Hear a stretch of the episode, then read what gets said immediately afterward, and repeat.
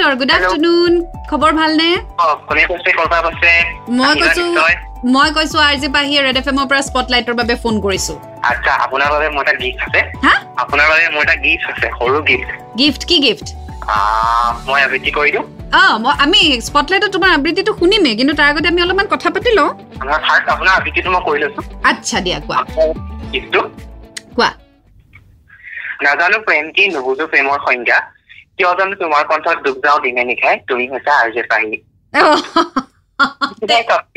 তোমাৰ বাৰ্তা লক্ষ্য লক্ষ্য তোমাৰ কণ্ঠৰ অনুৰাগী তোমাৰ কণ্ঠত প্ৰাণ পাই উঠিছিল মোৰ অক্লান্তৰ হৃদয়খনে তোমাৰ কণ্ঠত ঠিক কি যে কোৱা পাগল অভিমান কৰিছা চৰি এইবোৰ মাজতে মই প্ৰেমক প্ৰেম কৰিব শিকিলো তোমাৰ কণ্ঠতে জীপাল হয় ভাল পোৱাৰ সংজ্ঞা তোমাৰ কণ্ঠতে ভাল পোৱাবোৰ ভাল পোৱা হৈ পৰে আহিবা কি যে তোমাৰ হত্যাকাৰী কণ্ঠ তোমাৰ কণ্ঠত বতৰক বিশ্বাসঘাতকতাইও হাৰ মানিব।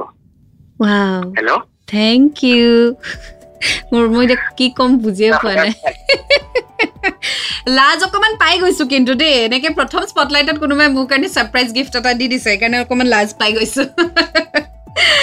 Okay so' Jugantor welcome to Red F M and this is Spotlight show' তোমাৰ বিষয়ে অকমান আমি জানিব বিচাৰিম। তোমাৰ ঘৰ ক'ত কি কৰা? নমস্কাৰ কহিবা। মোৰ ঘৰ শিৱসাগৰত। বৰ্তমান মই ছয়গড় মহাবিদ্যালয়ৰ গণসংযোগ বিভাগত দ্বিতীয় ষান্মাসিকৰ ছাত্ৰ বিশ্বনাথ ডিষ্ট্ৰিক্টৰ আৰু মই কবিতা আবৃত্তি কৰি ভাল পাওঁ কবিতা লিখি ভাল পাওঁ আৰু লভ ষ্টৰী মানে ষ্টৰীবোৰ বনাই নাটকীয় ৰূপ দি ভাল পাওঁ আৰু বহুতখিনি ষ্টৰীত মই কাম কৰি আছো আৰু বহুতকেইটা ষ্টৰী কৰিবলৈ আছে নতুন নতুন পৰিকল্পনা লৈছো। আচ্ছা বঢ়িয়া বঢ়িয়া।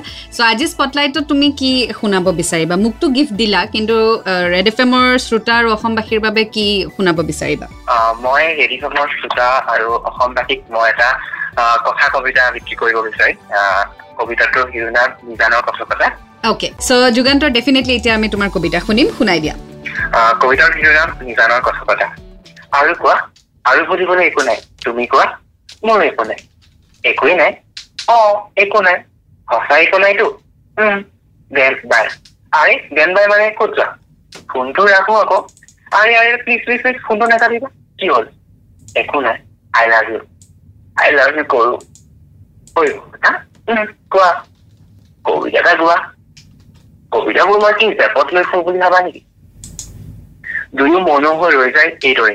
যদিও কবলৈ অলেখ আছিল। আবেলিবোৰত চিগাৰেট জ্বলে নিশাবোৰত গাৰু ভিজে।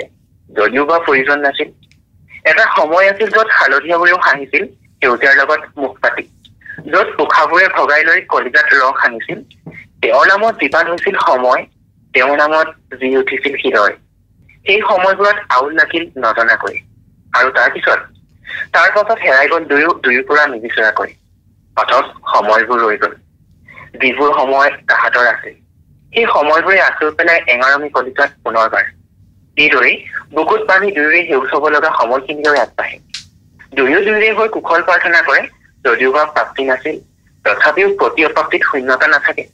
সেউজৰমী সোঁৱৰণীয়ে জীপাল হয় দুয়ো। দুয়োৰ পৰা আঁতৰি সুখী হোৱাৰ সত্য আঁতৰে। কলিজাত ধন্যবাদ। Thank you Jugantor. ভাল লাগিলে। খুব সুন্দৰকৈ পৰিৱেশন কৰিলা। চ' থেংক ইউ চ' মাছ স্পটলাইটত আহিলা আৰু তুমি যিমান পদক্ষেপ লৈছা সেইবোৰ যাতে ছাকচেছফুল হয় সফল হয় তাৰে কামনা কৰিলো। থেংক ইউ বাই বাই চ' এয়া আছিলে আজি আমাৰ সৈতে যুগান্তৰ বৰা। আৰু আকৌ লগ পাম উইথ আনাডাৰ লিচনাৰ যিয়ে নিজৰ টেলেণ্ট দেখুৱাব বিচাৰিব স্পটলাইটত stay tuned and Red F M বজাতে ৰহো।